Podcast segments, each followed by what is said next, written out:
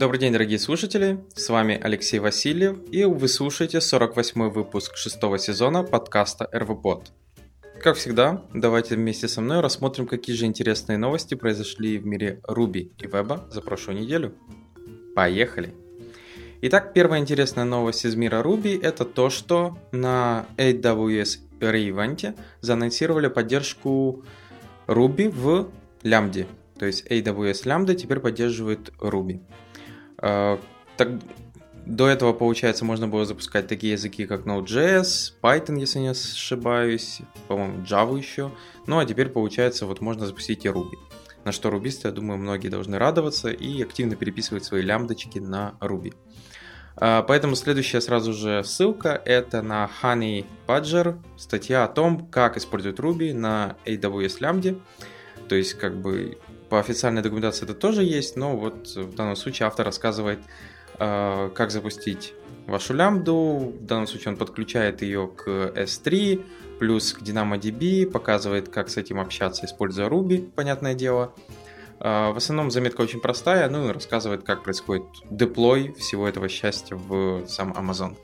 Поэтому, если уже хотите попробовать, если до этого, например, вообще не пробовали, не знаете, как работать с AWS Lambda в Амазоне и что это вообще такое, ну, я думаю, многие слышали, это серверлесс функции, все такое, а, то можете посмотреть как раз эти две заметки. Дальше у нас следующая статья это про пассажир. Выходит шестая версия пассажира, и теперь его называют Generic Language Support. У него такая новая штука появилась. Основная идея в том, что он теперь может запускать любые языки. Э, имеется в виду поддержка Rust, Go, Elixir, Swift, Java и тому подобное. Я сначала подумал, вау, это вообще как будет работать? Настолько крутой веб-сервер они сделали, что запускают все языки. Оказалось, все достаточно просто. А когда вы запускаете пассажир, вы передаете ему командой «что запустить» и на каком порту слушать. Вот и все. То есть получается, если у вас есть э, Rails приложение, вы ему говорите bundle exec Rails S, что-то типа того. То есть там с указанием сервера, например, Puma. Э, или же там, если у вас гошное приложение, вы его билдите, а потом просто говорите ему не забудь запустить вот этот бинарь. То есть, как оказалось, э, в итоге это не все так страшно. То есть, в реальности все, что делает пассажир, я так понял, вы ему просто говорите, что запустить и на каком порту слушать, э, то есть отдавать запрос-ответ этому вашему бизнес-приложению. А он уже сам, получается, менеджер запускает их N в кластере или там один. То есть, понятное дело, треды у вас есть или нет, его это не волнует. Э, поэтому понятное дело, что поддержка любых языков, потому что все, что тут надо, дайте мне баш-команду, которую выполните, и скажите, на каком порту общаться с этой системой. Поэтому это хорошо, конечно, что так можно, но я бы не сказал, что это как-то супер программно делается, то есть в реальности это все делается достаточно просто. Э, поэтому для тех, кто использует, получается, э, Passenger там только для Ruby или ноды, то теперь вот можно запустить все что угодно. А, хотя в данном случае также можно запустить, наверное, и любое другое приложение, перед ним поставить Nginx э, и Nginx сказать, вот, общайся, ты прокси. Просто в данном случае просто пассажир будет еще заведовать этим процессом вместо какого-то там systemd, initd или еще чего-то. Поэтому хорошо это или плохо надо смотреть, но думаю в текущей контейнеризации, докеризации вот этой всей штуки э, и микросервисов возможно зайдет, почему бы и нет. Хорошо, перейдем к следующим новостям из мира JavaScript. Э, первое это Microsoft заанонсировали TypeScript 3.2. Э, основные нововведения это то, что там в основном нет чего-то такого ломающегося, что-то страшного. Понятное дело, поддержка всяких Visual Studio, кода, не кода, Sublime. А, что у них там интересного? Это у них Object Spread на gen generic типы, потом Object REST на тоже на generic типы, uh, Node.js-based resolution test config, Begin поддержка того самого стандарта, uh, который, а proposal, который вот идет, двигается, можно будет уже работать с числами Э, ну, побольше, чем просто int. э, именно какие-то операции с этим делать. То есть Begin как бы поддерживается в JavaScript, кроме операций битовых и остальных. Э, Object Defined Property декларация в JavaScript будет работать. Error Message Improvement, всякие uh, Editing Improvements, ну и всякие там deprecation по поводу uh, NuGet in Visual Studio 2015, я так понял. Там что-то уже будет отменяться. Но в любом случае, improvement хороший, я думаю, обновиться на, если вы находитесь уже на TypeScript 3, можно без особых проблем. Должно все работать. А следующая достаточно интересная статья, это такая э, заметка, которая рассказывает про прошлую новость. В прошлом подкасте мы, я рассказывал про новость по э, взлому пакета э, EventStream. И в данном случае автор э, автор не взлома, а просто разработчик решил поведать, что же там происходит, то есть собрал всю эту информацию по интернету раскиданную и решил рассказать, что же там происходит, что EventStream достаточно популярный пакет, но длительное время не разрабатывался, и вот появился некий хакер. А, что его интересного в этом взломе? А, взлом был произведен очень красиво, то есть получается а, хакер добавил в EventStream dependency пакет, в который, получается, заинжектил именно опасный код. При этом этот код он заинжектил на уровне сборки, то есть в самом GitHub, например, э, не было именно тех кусков кода, которые, получается, были с, захачены. При этом внутри самого кода оно все было красиво офусировано. И, получается, там использовалось, если не ошибаюсь, AES-256, encrypted строки, которые как раз декриптировались. Тоже там специальным ключом, который, понятное дело, был только в NPM пакете заложен. Э, самое интересное, что там была специальная атака на определенный файл, считывание определенного файла и, получается, отсылка его на какой-либо сервер. Получается, э, что сделали там следующий разработчик? Он решил пройтись по списку пакетов, э, которые зависят именно от, то есть берут dependency от event, как event stream и начал брутфорсить смотреть, в каких пакетах на какие таргетится event stream. Он нашел, что таргетится он на Copay Dash. Это Bitcoin Wallet платформа, Uh, то есть специальная Secure Bitcoin Wallet, uh, у которой как раз есть вот эта Data.js, в котором как раз есть определенный контент именно uh, в данном случае ваши биткоин ключи. И получается задача была вот этого всего интересного взлома в том, чтобы заинжектиться в эту платформу через этот dependency и воровать у людей эти биткоин ключи, отсылать их на нужный сервер. А, самое интересное, самое интересное в этого всего, что хакер, он как бы осекся на очень маленькой ошибке. То есть, получается, все было... Следы были настолько прекрасно, ну, то есть, заметались, что вообще прекрасно все было сделано. Uh, то есть это напоминает старый блокпост в январе, который был написан, когда некий разработчик обсуждал вариацию, как бы он взломал пол интернета просто специальным NPM пакетом, и никто бы не заметил. То есть разные вот эти вариации. И основную ошибку он допустил, он использовал deprecated метод crypto create decipher, а, чем crypto create decipher э, RIV. То есть там старый метод, его как бы в новой ноде использовать надо уже новый, и получается, что EventStream стал если он становился на какую-то либо платформу, он вызывал этот странный варнинг. И по нему это заметили, потому что EventString не должен был вызывать этот странный варнинг, и, получается, нашли вот этот весь кусочек кода. То есть, получается, если бы хакер использовал новые методы, его, возможно, вообще не раскусили длительное время. Поэтому вот такая интересная штука. А, и что самое интересное, я думаю, такие взломы будут продолжаться, потому что JavaScript популярная платформа, на нем сейчас пишут мобилки, десктопы, не только веб-приложения, и как вы, если ну, и такое, я думаю, будет продолжаться, тем более, как я сказал, этот взлом был сделан прекрасно, э, учитывая то, то, что в первую очередь был использован не какой-то там супер технический трюк, хотя и без этого не обходилось, вот это шифрование, не публикация кусков кода, но при этом паблишинг, а именно то, что использовалось и э, как бы общение просто с человеком, то есть давай я буду контрибьютить, все вот это, и ну, человек как бы хорошо, помогай мне, и обыкновенная социальная инженерия, то есть которая, как это часто бывает, самое узкое звено во всей этой защите. Поэтому, ну, что тут можно подсказать? Локайте ваши файлы и проверяйте перед каждым обновлением пакетов, что же там прилетает. Хотя это, наверное, не сально. Самая приятная штука, что можно делать, учитывая, что сейчас на JavaScript все привыкли сидеть на cutting edge, на самых последних штуках. И еще одна статья, достаточно интересная, надеюсь, будет полезная многим. Это Pragmatic Rules of Web Accessibility that will stick into your mind. То есть автор решил рассказать про прагматические подходы к веб-доступности и какие вещи бы неплохо бы использовать вам как разработчикам и думать про них, когда вы думаете про доступность вашего приложения в вебе. А дальше он рассказывает про такие важные вещи, как visual issues, hearing issues, mobility issues, Cognitive issues тоже достаточно важный.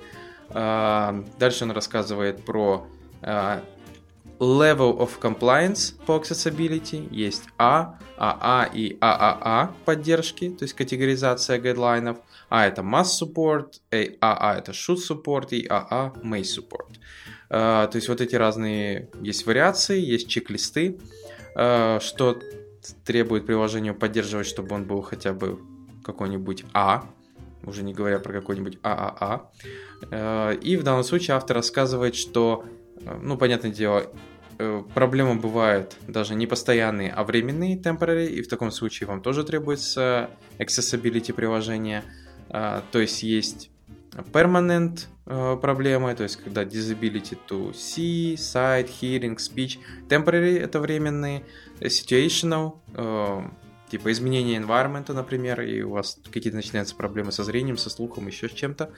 А, и в данном случае автор рассказывает, сколько же требуется труда, чтобы, получается, писать а, accessibility приложения. Ну, в реальности не так много, всего лишь надо изучить определенные вещи, иметь чек-лист, а, общаться со своей командой, объяснять ей, зачем это нужно, есть определенные э, прагматические правила, как это все делать. То есть, например, банально использовать семантику, э, использовать core контраст систему, то есть проверять цвета, вот это все, э, проверять area атрибуты, ну и тому подобные вещи. Поэтому, если неожиданно вы решили действительно разобраться и разрабатывать приложение с доступностью, то милости просим, достаточно неплохая заметка для вас с хорошим списком полезных ссылок.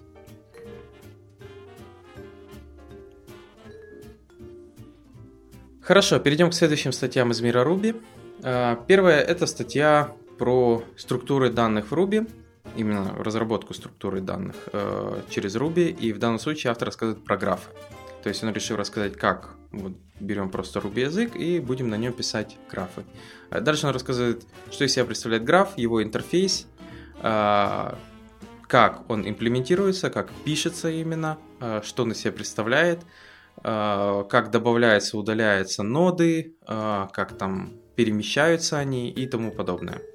То есть, как, например, там какие проблемы можно решать с помощью графов. То есть тут минимально все это рассказано, поэтому если вас интересует структуры данных и вы хотели бы попробовать узнать, как они их можно сделать с помощью Ruby, то есть я не говорю изобретать велосипед, потому что я думаю, на сегодняшний день есть уже готовые библиотеки с графами, но если вы хотите понимать, как это работает, то можно посмотреть эту статью. А, следующая заметка рассказывает про такой полезный гем, как Scenic э, и SQL View агрегационные данные. Я вот не помню, было ли это в подкастах прошлых, но Scenic это специальный гем, который позволяет вам версионировать вьюшки в рельсе, то есть получается их генерировать, а, описывать, мигрировать на них данные. И получается, зачем вообще это все делать? То есть вьюхи, кто не знает, это такое себе виртуальное представление некого селекта в виде таблицы.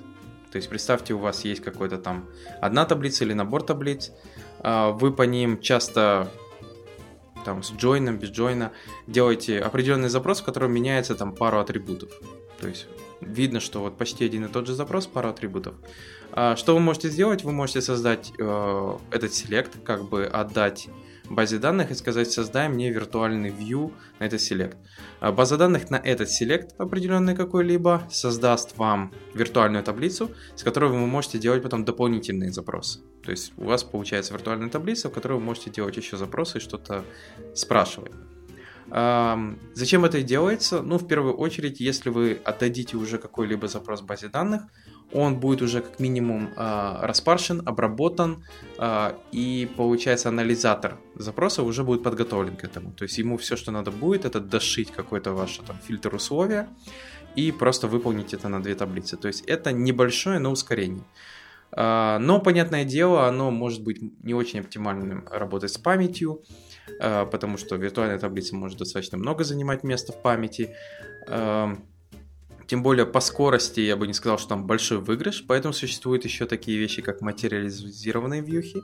То есть это когда вы просто делаете вьюху, но при этом говорите, что э, ее надо материализировать. То есть просто реально физически создать объект в базе данных, к которому вы можете обращаться тоже. Э, понятное дело, основное ускорение в том, что если вы делаете какой-то достаточно сильный агрегационный запрос, вы его материализируете, и базе уже проще с ним работать, потому что физические данные есть, и вы просто запрашиваете какой-то кусочек этих данных, э, что делать базе уже проще. То есть у нее кроме парсинга и всего остального этого селекта его уже не нужно делать, потому что вот физически еще одна таблица. А минус материализированных юх, э, их надо как-то обновлять, поддерживать. То есть э, есть разные механизмы у разных баз, там на основе триггеров, еще чего-то, но мало каких-то, ну, то есть в любом случае вам часто приходится как-то там дергать руками или что-то свое писать, чтобы поддерживать э, такую материализированную вьюху в правильном виде, потому что если там надеяться на автоматизированную систему, то если какая-то из таблиц, которая используется в материализированной вьюхе, достаточно активно обновляется или пишется, то и вьюха будет активно дергаться, что, возможно, вам не нужно.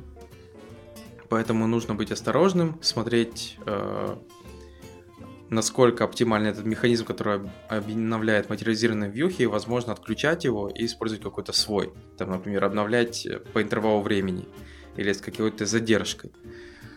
Вот, но в любом случае э, штука эта полезна. Э, как я сказал, если вам нужна какая-то агрегационная таблица на основе каких-то запросов, чтобы ускорить их. А, понятное дело, это не решение всех проблем, но все равно достаточно неплохо. И, понятное дело, если вы используете Rails, то вы можете просто создать э, дополнительную модельку, указать на нее вот на эту вьюшку, материализированную, не материализированную, он будет думать, смотреть на нее как именно на таблицу. То есть для него не будет особой разницы. Э, понятное дело, надо будет только указать read only true, потому что не все вьюхи, они все поддерживают read, но не все базы данных поддерживают во Vue именно insert. Я думаю, вообще никакие. А, поэтому вам обязательно на это надо дописать, что read-only true. И в таком случае вы можете именно брать э, эту модельку и делать с нее дополнительные запросы и получать какой-то benefit с этого всего. Следующая статья, заметочка о том, как скейлить сайткик в продакшене. Достаточно, честно говоря, простая. А, автор рассказывает, что вот у них э, достаточно много джобов выполняется в сеткике. А, они используют как базу данных это MySQL Aurora. У них там достаточно большие таблицы, и некоторые из них занимают до 100 гигабайт в размере. И получается, у них есть специальные джобы, которые они сначала выполняли по одному рекорду каждая джоба. Что как бы вроде бы с первой стороны кажется логичным. Но получается, чтобы выполнить это на полмиллиона записей, э, Sidekick делал эту всю задачу в течение 20 минут, что, возможно, достаточно не очень. Э, дальше автор решил, что проверить. Он решил выдавать джобам не по одной, не по одному рекорду, а диапазон. Например, с такого по такой айдишник, с такого по такой. И решил проверить, как быстро это выполнится. Понятное дело, что отдав джобам, там, например, по 1000 рекордам, то они выполнились, полмиллиона выполнили за 10 секунд. То есть в 120 раз быстрее. А, я думаю, многие догадались, почему это происходит, потому что накладные расходы на а, полмиллиона джобов у SiteGeek уходит больше времени, чем на обработку меньшего количества джоб, но с которым внутри надо обработать какие-то записи. А, тем более, что часто записи эти не пересекаются. Не часто, а в основном они не будут пересекаться, и получается проблем с каких-то блокировкой или еще чем-то не будет. Джобы могут спокойно параллельно выполняться, и не нужно было там каждую единичную штуку выполнять в отдельном маленькой джобе. А, какие основные штуки, проблемы с этим могут возникнуть? То есть, в первую очередь, автор, э, вот в его примере, ему бы надо было использовать транзакцию в его джобе, в любой, а, потому что если ты выполняешь джобу для какого-то одного рекорда, то ретрай, то есть если что-то происходит падение, то ретрай на тот же рекорд это не проблема. Ты просто заретраил и пошел и начал опять. Если ты делаешь что-то по набору, то есть, например, обновляешь какие-то данные по набору и не делаешь это внутри транзакции, то получается, представь себе, там у тебя 1000, на 300 что-то происходит не так, инвалидные данные в таблице, джоба падает, рестартуется, и мы начинаем заново с стартовых джобов, и, например, там какой-то происходит инкремент, и ты инкрементишь еще раз. То есть первым 300 ты опять заинкрементил что-то, то, что не надо было делать. Поэтому обязательно должно это все быть враплено в транзакцию, чего автора нету. И я вам говорю, делайте так. И второе, где такое вообще не прокатит, это, например, могут быть проблемы с email рассылками. Потому что если вы будете это правильно разбивать email рассылки, рассылать их там, например, батчами по тысячу еще что-то. Но нужно помнить, что ретро-механизм должен быть какой-то очень хитрый. А, поскольку э, email рассылку ты не можешь сделать внутри транзакции, а значит, если опять та же самая проблема, не какой-то невалидный email адрес, мейлинг-система говорит, я этот email не пошлю, падает, и происходит ретрай, и начинаем опять посылать письмо, и первые 300 людей получат 10-20 раз ваше письмо повторяющиеся. Поэтому тут надо осторожным. Например, в ретрай механизме дописывать какой-то last ID, Э, чтобы оно добавлялось при падении и потом рейзилось э, в аргументы и использовалось дальше при запуске ретрай джобы. Или, например, ретрай механизм вообще должен отсутствовать для таких джоб. А вы должны потом сами проверять, что же произошло и как это решить. Поэтому в любом случае э, заметка простая, но будьте осторожны, не все сразу копируйте из нее, то есть помните про ретрай джобов, падение, ну и все остальное. А то, что произошло эффективно, я думаю, многие понимают, потому что надо понимать, э, насколько эффективней по одиночной отдавать одну штучку или все-таки какими-то batch ами, ну, в одной job е это делать. То есть, понятное дело, что если вы отдадите миллион рекордов одной job е, она слишком долго тоже может сидеть там, э, работать, а если вы еще не будете использовать какие-то методы типа find each, или in batches, то понятное дело, что у вас просто кончится память, и это Sidekiq job а умрет вместе с Sidekiq ом. Ну и напоследок, достаточно маленькая простая статья. А, почему мы используем Ruby on Rails для того, чтобы создавать GitLab. То есть авторы даже не создавать, строить GitLab. В данном случае SEO GitLab э, рассуждают в этой заметке, почему они выбрали GitLab. Э, ну и понятное дело, что основные поинты это большая хорошая экосистема, э, много функциональности, много гемов, э, очень много людей, которые знают Rails, знают, как с ним работать, и что Rails, Ruby on Rails хорошо ложится на миссию GitLab. Ну и тем более, понятное дело, неудивительно, GitHub тоже написан на Rails, почему бы...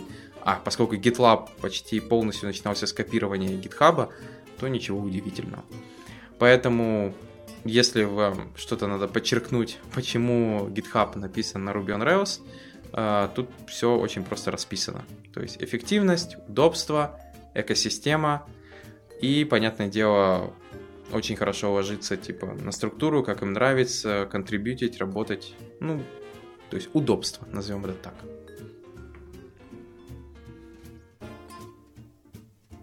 Хорошо, перейдем к следующим полезным новостям из мира JavaScript. Э, первая это статья про э, полезные библиотеки или даже так сравнение библиотек для работы с HTTP. В основном автор сравнивает такие библиотеки, как Axios, Request, SuperAgent, Fetch и SuperTest.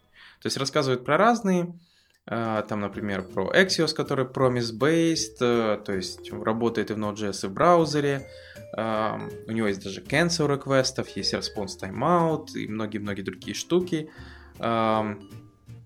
Но у него там есть какие-то свои проблемы, например, его тяжело начать сразу использовать, надо изучить.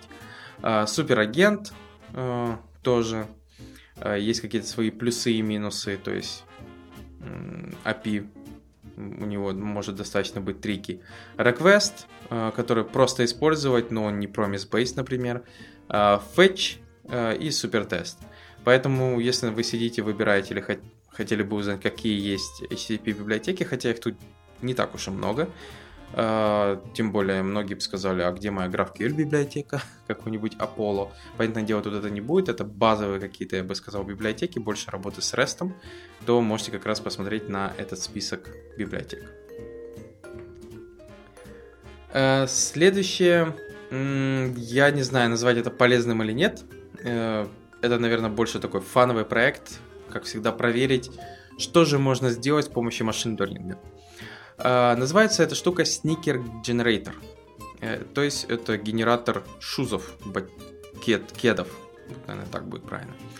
А, это нейронная сеть, которая умеет генерировать разный дизайн шузов. Ну, то есть, вот кедов, если вам нужно какой-то ваш дизайн кедов, то вы просто берете эти нейронку и пытаетесь, э, на ген... то есть, используя ее как генератор, она что-то вам сгенерит.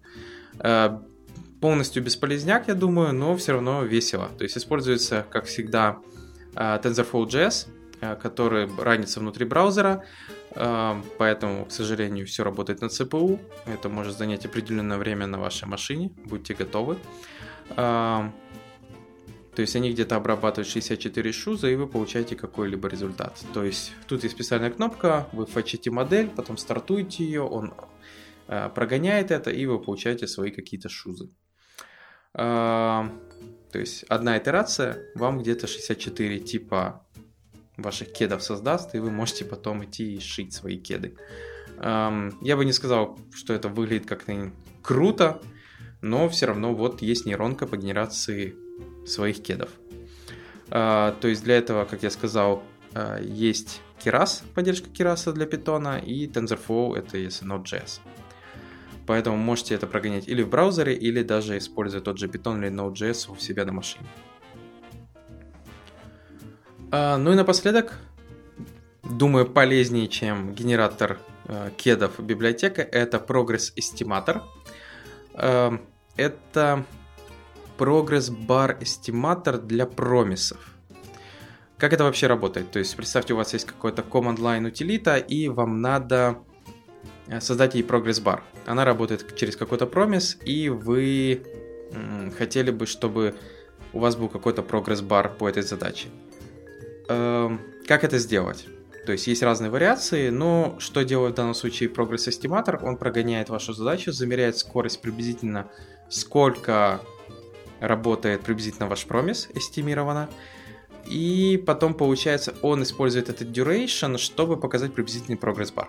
То есть, понятное дело, что это не точно, это так, как получится, угадывается, но он специально в э, Storage Pass э, записывает предыдущие свои, ну, то есть, замеры, и потом при следующем прогоне он, получается, э, показ... ну, то есть, приблизительно показывает прогресс, сколько этот промис будет выполняться. То есть, вот такая штука. То есть вы гоняете каждый раз вашу задачу, он дополнительно дописывает все эти прогрессы, сколько они выполнялись, и потом может показывать прогресс-бар, что вот вроде бы это займет 10 секунд, и значит я буду в течение 10 секунд показывать там, как двигается прогресс-бар от 0 до 100. Эм, ну, как я сказал, например, если вы работаете с нетворком э, и там у вас в промисе находится выкачивание какого-либо ресурса, я думаю, это может быть почти бесполезной штукой.